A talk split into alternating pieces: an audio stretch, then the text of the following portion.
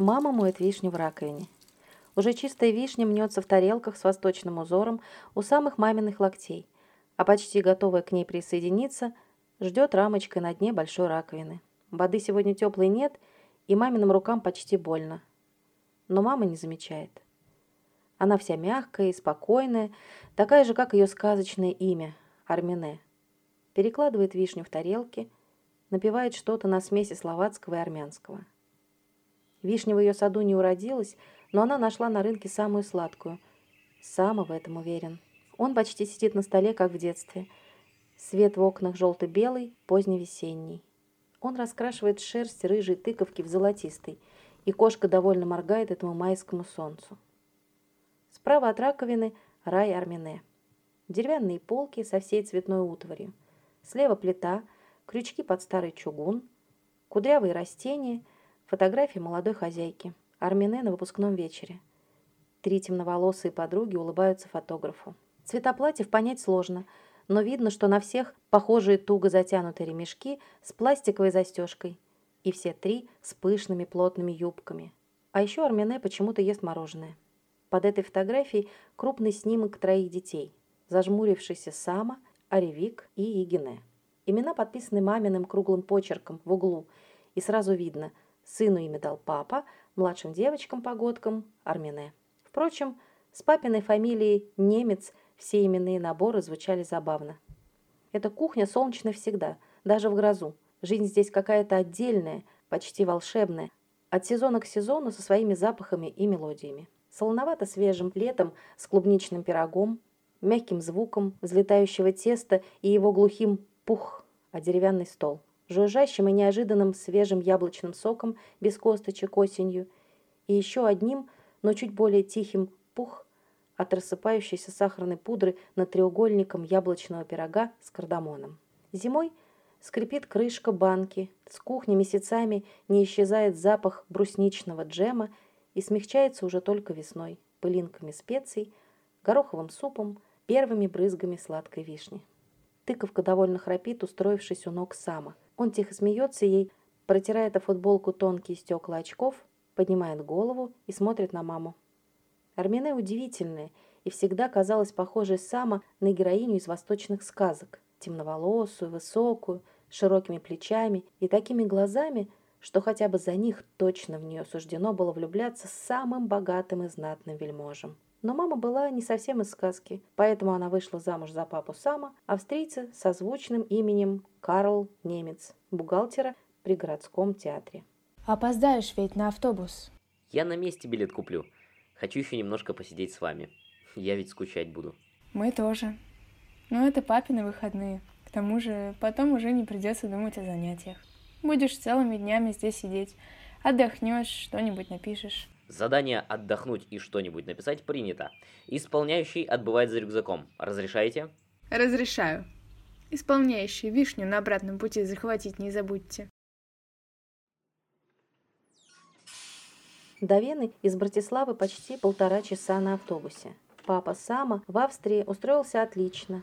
Его просторная студия расположилась практически внутри красивого квадратика. Парк Тюргеншанц, Венская обсерватория, гимназиум Штрассе и еще несколько чистых и широких улиц. Здесь всегда пахло зеленью, и район оказался под стать характеру папы. Тихий, уравновешенно спокойный и удобный.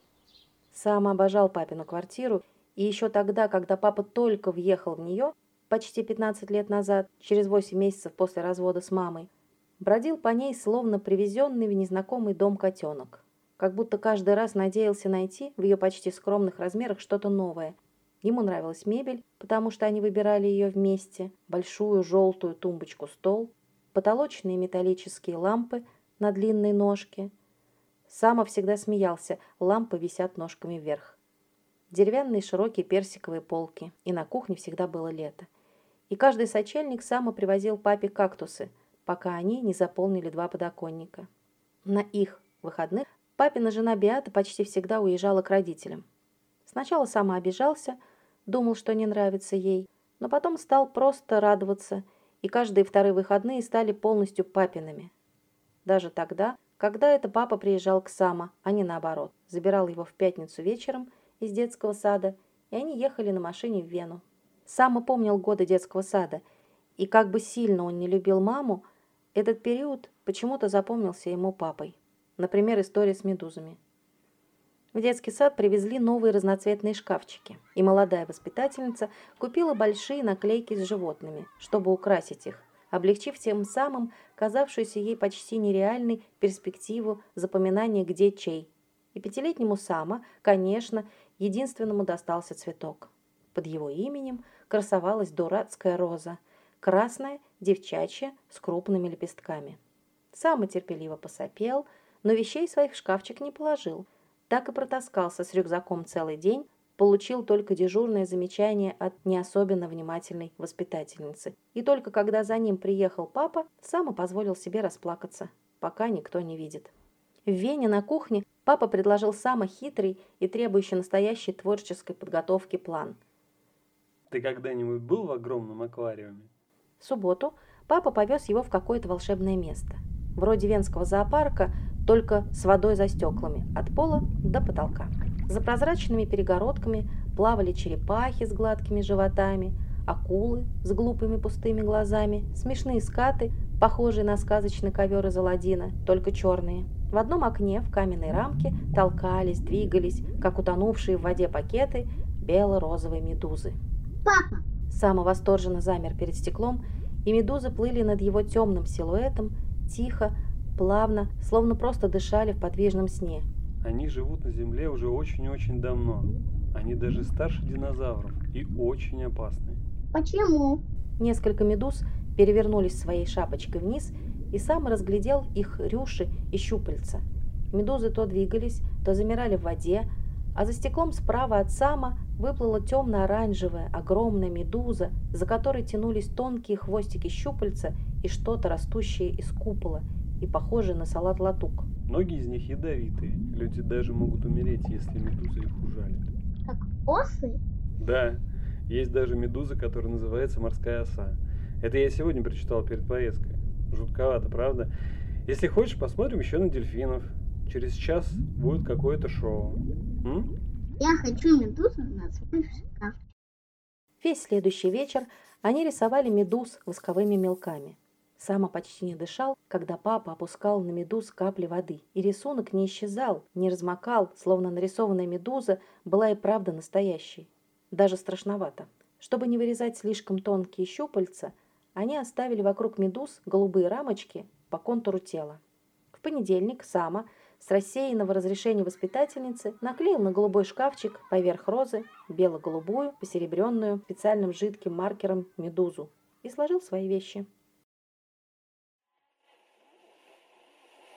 Я давно считаю время не днями, а выходными. Скорее, каждыми вторыми. Точно. Это ведь лучшее. Зачем тебе понадобилось вырастать? Я не хотел, оно как-то само. А что Биата? В порядке. Но ты все-таки сын. Вот черт, надо было сразу бумаги убрать.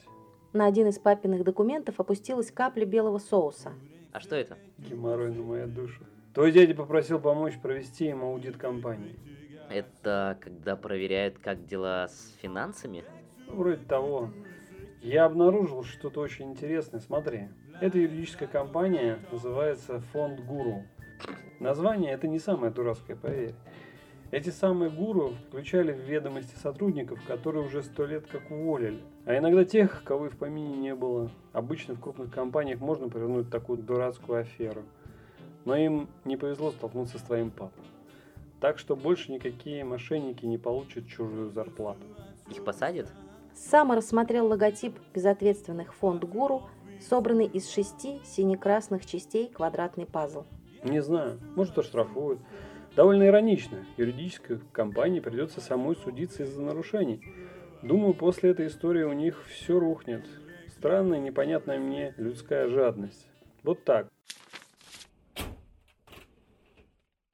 Как кисадили? Вечером смотрели «Одержимость». Папа уснул, смешно упираясь подбородком о диванную подушку. Сама накрыл его пледом и улегся на другом конце, поджав ноги, как в детстве. Когда он был маленьким, папа рассказывал сказки и дома, и после развода с мамой. Сначала читал из маминой книжки избранные сказки для детей, а потом стал придумывать свои. о замках, которые меняли цвет, о девочке, которая каталась на месяце, как на лодке, о бессмертном еноте, ледяных деревьях, принце-осьминоге, о медузах, в которые превращались души умерших, о парне, который проскакал тысячи городов, чтобы повидаться со своим другом-драконом. Заснуть без этих сказок было невозможно, и Сама всегда умудрялся дремать к самому их финалу, чтобы заснуть уже тогда, когда папа щелкает кнопкой лампочки, и Сама сможет продолжить все истории во сне. Уложить его дома после папиного переезда было невозможно. Сама ревел, выпрашивал у мамы телефон и под ритм собственных всхлипов набирал вену. Мама пыталась ворчать, что он только бесконечно тратит деньги, но сердиться почему-то не получалось. Сама засыпал с телефоном под щекой. Через пару месяцев всеобщего страдания на день рождения сына Карл подарил ему диск с синей подписью маркером. «Секретные сказки Самуэля Немца». И все наладилось. Это было без месяца 15 лет назад. Сама тогда исполнялось 5. Через месяц и неделю ему будет 20. Сама смотрел, как папа тихо похрапывает и хмурится во сне. На стене напротив дивана у телевизора стояла фотография Сама и сестер в строгой рамке. Мама сфотографировала за полгода до развода. Дети стоят почти по плечи в высокой траве. Сама держит младшую двухлетнюю Егине за руку. Она морщится. Ей на глаза спадает мамин венок из мелких белых цветов. А крошечная Оревик сидит на земле, примяв под собой траву и вытягивает голову вверх. У нее на футболке нарисован желтый лев. Сама почему-то этого льва помнит. Он не мог не думать обо всех невозможных «а если бы», Такова невеселая и обязательная участь любого ребенка из распавшейся на неравные части семьи. Армене с детьми в Братиславе, Карл в другой стране, хоть и с автобусами в часе езды. Сестры не хотели проводить выходные у папы, не помнили его и боялись. Он приезжал на их дни рождения, каждый год провожал школу, но они держались с ним, словно он был маминым знакомым, с которым нужно обязательно здороваться. Папа каждый раз так улыбался и сразу грустнел, что у Самы не хватало дыхания и хотелось накричать на сестер, хотя и понимал, что, наверное, не за что. Он молчал и только подходил чуть ближе к папе. Всю свою безответную любовь к дочерям папа изо всех своих сил направил на старшего сына, свою внешнюю копию, точный юношеский портрет. Только характер Сама принял от чего-то у мягкой и спокойной Армине. И обожающий сына Карл так и не заметит никогда, что его характер нашел такое идеальное и очаровательно женское отражение у Игины. Все непонятное в детстве становилось еще более запутанным в юности. Сама до конца так и не узнал, почему прервалась история его родителей и кто был во всем виноват. Ему очень хотелось думать, что не он, не сестры, не дети. Разве они не должны были всех спасти, всех уберечь? Таким непонятным, таким мягким был развод родителей, без скандалов, без переживаний, как будто так и было всегда. Братислава, Вена. Но все равно сам оказалось, что всего в мире стало как будто меньше, и между своих потрясающе идеальных родителей не мог найти жертву для детского обвинения. Поэтому он мудро и честно одинаково их обожал. На утро в автобусе домой сам написал первые страницы нового рассказа о медузах и австрийском волшебнике. Как насчет космической тематики? Егене задумчиво разложила перед собой цветные коллажи, три крупных листа картона с наклеенными распечатками – на первом были вырезаны фигурки кактусов, жирафов, фрагменты леопардовой шкуры. Справа в углу был аккуратно изложен список идей для стола. Виноград, бананы, капкейки с зеленым кремом. Второй коллаж был посвящен супергероям. Изображение молочных коктейлей с крупной буквой «С» на желтом фоне. Синие и красные шары, маски Халка и Железного человека – на третьем листе чередовались планеты, надписи «Звезды светятся», «Планеты поместятся на торт», пакеты с фотографией Млечного Пути и серебряные шары. Ты в курсе, что мне 20, а не 13? Нужно выбрать что-то одно. У меня всего неделя. У тебя целая неделя. Зачем мне вообще этот праздник? Нормальные люди просто заказывают пиццу на семью и шутят про четверть жизни. Можно мне тоже так? Доверься мне ты получишь лучший праздник от будущего лидера топ-10 организаторов праздников Словакии. Когда-нибудь все это будет тебе не по карману. Егине была красивой, маленькая мама с упрямым взглядом. Армине всегда улыбалась и кивала, дочка забрала у далеких армянских родственников лучшее. Большие темные глаза, длинные брови, широкие кругленькие губы, прямую шею. Прибавились еще надменный и вечно строго вопросительный взгляд, красивая стройность, лихо обгоняющий среднестатистическую 17-летнюю девочку рост. Егине была категоричной перфекционисткой и во всем стремилась быть как мама, поэтому у нее получилась строгая и почти жесткая версия Армине. Дочка благополучно соединила равнодушие с предприимчивостью, уверенность с отсутствием раздражавшей ее импульсивности, усердие с замкнутостью, подарком родительского развода. Все-таки супергероев. Егине удовлетворенно кивнула, положила один картонный лист сверху и достала блокнот. Сама, какие у тебя любимые персонажи? Да я вообще комиксы не читаю, только знаю, так, на слух. О, это ничего. У тебя же есть целая неделя. Следующие ежегодные выходные Сама не поедет к папе, но тот приедет к нему на праздник. Свои 20 лет Сама ждал. Ему нравилась эта цифра, такая круглая, как пузатые красно-синие свечки на торт, среди выложенных на стол покупок Егене. Активная подготовка сестры к его собственному празднику не раздражала Сама.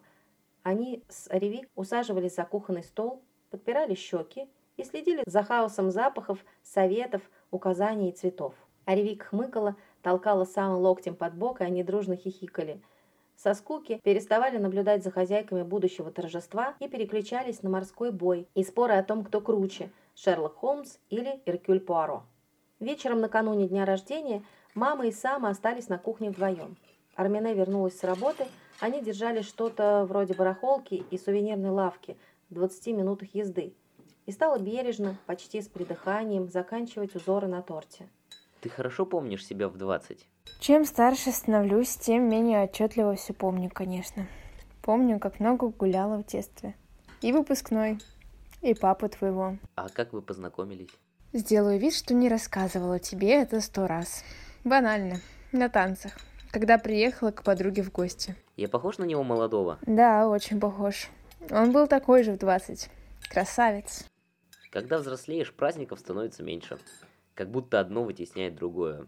В смысле, одно перестает быть важным, а другое, то, что казалось раньше глупостью или вообще каким-то чужим, это занимает первое место. Как в рейтинге. Э, есть детский, а есть взрослый. Вот в детстве на первом месте были стихи. Сейчас будет закончить университет, устроиться в компанию, какую-нибудь хорошую, чтобы... Даже в 20 он не мог до конца объяснить себе это «чтобы». Ну, программисты везде нужны. А расставлять свои приоритеты и формировать этот самый рейтинг – это тебе решать. Захочешь – бросишь все и рванешь путешествовать. Не захочешь – будешь работать. Решишь писать или снова учиться – валяй. Без ответственности, конечно, никак, иначе было бы слишком уж хорошо. Но хочу, чтобы ты не думал, что мы от тебя чего-то ждем. Просто гордимся. Оба. И ты об этом знаешь. Тогда хочу быть супергероем. День рождения – ежегодная акция ускоренного времени. Если ваши дни тянутся медовой тягучей струйкой и бесят своим всегда далеким финалом, вы должны обожать день рождения, ждать его остервенело и наслаждаться этим ощущением «встал» и, кажется, тут же лег. Сам это знал хорошо, поэтому встал раньше, попал под ворчливую раздачу тумаков и гене, сбежал коревик, и они устроили на улице бои с металлическими ведрами на головах вернулись мокрые и гордые. По нетерпящим любых реакций, кроме тихих кивков, указанием Егине, Сама надел свою синюю толстовку, подожидая моего пли-младшей сестры, о том, что никогда в этой самой и до того трагической жизни она не снизойдет до красного платья. Егине зарычала, а Ревик чем-то в нее швырнула. Пух, кажется, все-таки чем-то мягким. Егине снова зарычала. Мама разняла их, и они пришли к компромиссу. Взять красную футболку у Сама и надеть желтые брюки. Такая цветовая концепция, как проворчал Егине, устроила обе стороны. И Сама облегченно вздохнул. Единственное, за что ему удалось побороться, так это за список гостей. Вообще, Сама нравился почти всем. У него просто не было даже в перспективе каких-то причин не нравиться. Умный, даже симпатичный, Егине нарекла это лаконичным «нормальный». Спокойный, категорически неконфликтный. В школе ему досталось только по классике, за очки, да и то как-то лениво, почти незаметно, потому что очки в качестве повода для драк уже давно не в моде у школьников. Он давал списывать, его не трогали. А еще ему повезло. Его одобрил глава всех школьных банд и нервный тик учителей, с которым Сама оказался за одним столом в средней школе, Марик Флам. Если сможете представить самого неэмоционального человека на свете и умножить это на 100, получится Марик. Никто другой не мог показаться школьником таким некрасноречивым, не произносящим больше нескольких слов за день, таким наглым и уверенным лидером. Дневник Марика Флама был похож на доску почета маленьких бандитов. Разные учителя выводили запер девочек в туалете, директор через пару страниц добавлял «сжег словарь», чуть дальше оставил странную бумажку в лампе, сработала сигнализация. От всех нормальных хулиганов Марика отличало одно – незаметное почему-то учителям качество. Он никогда и никого по-настоящему не обижал. Однажды Марик прочитал стихи соседа по парте на полях, нахмурился, задумался о чем-то и в тот же вечер кивнул после школы Сама и указал рукой в окно. И это означало «футбол сейчас». Так они стали друзьями. Только Сама и не знал никогда точно почему. А третий их друг появился, когда они, уже через пару недель, в очередной раз возвращались с вечернего футбола. Сама к маме, Марик в большую квартиру брата через три улицы, над погруженным бесконечный ремонт кафе с вывеской в виде красной птицы. Рыжий мальчик чертил на противоположной от них стороне классики. Марик вдруг остановился, быстро повернулся и кивнул Сама, мол, давай за мной. Они встали у нарисованных мелом картинок. Из клеточек классиков выглядывали пираты в полосатых тельняшках, выплывали рыбы с розово-голубой, почти объемной чешуей. Спускались вниз забавные лианы и крупные цветки. Возле белых рамочек прятали головы в песок смешные страусы. Марик. Рыжий художник поднял голову, опустил на асфальт мел. Рома, В понедельник мы играем в футбол. Нужен вратарь. Справишься? ага, Марик назвал ему адрес, снова удовлетворенно кивнул и махнул новому другу рукой. Тот проводил их взглядом, непонимающим и счастливым. И только Сама прекрасно знал, что место вратаря у них занято давным-давно, но ничего не сказал. В понедельник, под строгим взглядом Марика, старый вратарь сменился Ромой. Они дружили с того самого футбола, вечно веселый Рома, молчаливый Марик и добряк Сама. Втроем они составили неожиданную, но крепкую компанию. Марик и Сама после школы поступили, не сговариваясь, на факультет менеджмента в Каменского, а Рома через год в Высшую школу изобразительных искусств. Егине развесила красные, синие и зеленые шары по периметру гостиной, передвинула стол, расставила на нем маленькие тарелочки с кексами, сэндвичами и фруктовыми узорами. Сама молча наблюдал за ней и подмигивал Оревит, которая каждую пару минут закатывала глаза и тянула футболку вниз. Эй, завтра наберем в оставшиеся шары воду и устроим бои. Тебе точно конец. Он легонько толкнул ее локтем под бок и засмеялся. Что за детский сад? Это тебе конец, немец. Гостей было немного, зато пришли все вовремя. Марик даже почти улыбнулся. Рома, запыхавшийся и радостный, протянул самый традиционный и, пожалуй, самый лучший подарок – сборник нарисованных комиксов. На обложке плавали медузы, а сам ловил их навороченным сачком с разными кнопками и проводами. Папа подарил новый ноутбук. Только для тебя нужно компьютер по клавиатуре выбирать. Честное слово, ужас. Надеюсь, угадал. Пришли еще двое приятелей из университета. Двоюродная сестра Ромы, и Гене уговорила ее одеться по теме вечера. Поэтому Ванесса, как всегда, выглядела ярче и эффектнее всех присутствующих. В красном костюме с высокой талией и черными рукавами. Игене внимательно и нервно наблюдала за гостями. Сам улыбнулся ей, и она сначала неохотно, но потом счастливо и хорошо заулыбалась в ответ. День рождения прошел и правда почти идеально. Много смеялись, открыли Элис для вечеринки и разбились на две команды, как в детстве. Почти слезами уговорили Марика сыграть на гитаре и даже спеть. А потом подпевали все вместе. Разожгли на улице небольшой костер, румянили крупные кусочки зефира и сосиски с хлебом, любимая мамина часть. Болтали о вечеринках времен родительской юности, смеялись дурацким и добрым шуткам Ромы, поднимали бумажные стаканчики за сама с неловкими, но искренними и короткими тостами. Тянули за уши. разобрали на части красивый супергеройский торт. Есть такое ощущение ненормального, почти сумасшедшего счастья, от которого кружится голова и хочется вопить, радостно, задорно, на полную громкость. Это и чувствовал Сама в свой первый день двадцати. Такое огромное счастье, что казалось невозможным, что этот вечер закончится, потому что такое должно длиться вечно. Все, что было в нем, даже то, о чем он и сам не догадывался, вдруг обрело форму этих неожиданно сильных эмоций. Сама обнял сестру. Эй, ты и правда самый лучший организатор. И не только Словакии. Спасибо тебе. Не спалось ни в эту, ни в следующую ночь. Сама подключил новый ноутбук и записал папе минутное голосовое сообщение, где восторженно описывал клавиатурные клавиши. Карл посмеялся над ним, убедился, что ноутбук нечто большее, чем обычный улет, и пообещал, что через выходные обязательно сделает Сама в Блокхед. Ночь была такая черная, что комнатный свет казался бесконечной желтой вспышкой. Сама приглушил его, устроился на подоконнике в теплом свитере и начал печатать. Тыковка улеглась в ногах, пыхтела, вздрагивала, пока не превратила свои глаза в узкие щелочки. Тихо задышала. Сама запустил браузер. Сегодня у него не было маломальских приличных идей для истории, поэтому он открыл подборку Братиславского кинофестиваля. Запустил какую-то жутко скучную короткометражку с рекламными цветами и светом. Тыковка, что будем смотреть? Дай подумать. На полках противоположной стены стояли Ромины комиксы. Сам усмехнулся и запустил мысленное слайд-шоу дня рождения. Гитара Марика, папины истории, неожиданный искренний хохот Ванессы, марципановые звезды и счастливая боль в раскрасневшихся ушах.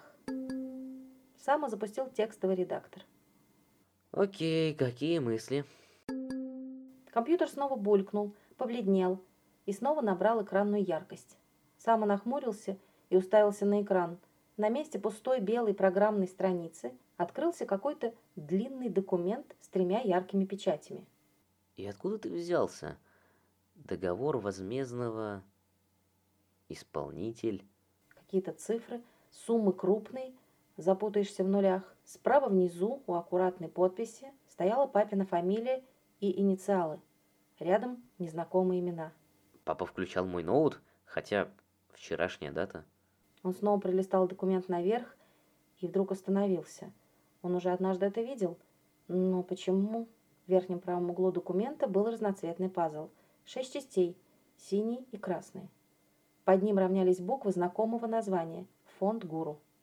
Подождите, что за бред? Включали в ведомости сотрудников, но им не повезло столкнуться Довольно иронично. Юридической компании придется самой судиться из-за нарушений. Неужели папа про все врал?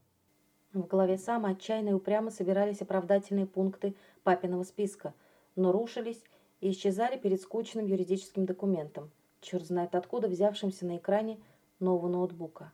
Он снова мигнул экраном, документ рассыпался на неровные пиксели и исчез. Сама смотрел на пустой экран, не понимая этого странного, такого скучно жадного и лицемерного папы, которого он никогда не знал. Его папа рассказывал сказки, обожал детей – Рисовал сыном медуз и всегда вовремя забирал самые школы. Его папа готовил лучшие итальянские обеды, хранил семейные снимки, был честным финансистом и в юности танцевал ночи напролет. Смеялся, рассказывал лучшие истории, всегда приезжал на дни рождения, был всегда добрым и ласковым с их мамой, учил кататься на велосипеде и плавать в реке за городом, носил сестер на руках из машины и не засыпал, когда они болели. Его папа никогда не заключал договора с теми, кто должен сидеть в тюрьме. Его папа не брал денег у тех, кого считал обманщиками, потому что его папа никогда не мог ради денег перестать быть папой Сама. В такие моменты почему-то выключаются фоновые звуки, а остальные становятся ненормально громкими. Урчит кошка, тикают тонкие стрелки. Сама закрыл ноутбук и выключил лампы. Сама не приедет через выходные к папе. Мама попытается поговорить, но не получит ответов и только тревожно замолчит. Сам отправит на сорок папиных звонков два слова, соединенных в ненавистное одно. И за его синим хвостиком будет только белая пустота. Я понял, но ты мне объясни главное, как ты вообще этот документ получил? Не знаю, Ром. Какой-то глюк, наверное. Папа не отрицал. Не бывает таких глюков. Слушай, давай-ка кое-что проверим. Так, давай, садись за комп. Попробуй снова. И что мне делать? Ну, подумай, вот подключись к моему ноутбуку и запусти редактор. Только сосредоточься, представь хорошенько. Бред, Ром. Я не хакер, это просто... Стало еще тише. Рома задержал дыхание и наклонился ниже, боясь все пропустить. Ничего. Никаких суперспособностей. Уверен? На экране ноутбука загоралась яркая иконка с загрузкой данных Роминого редактора.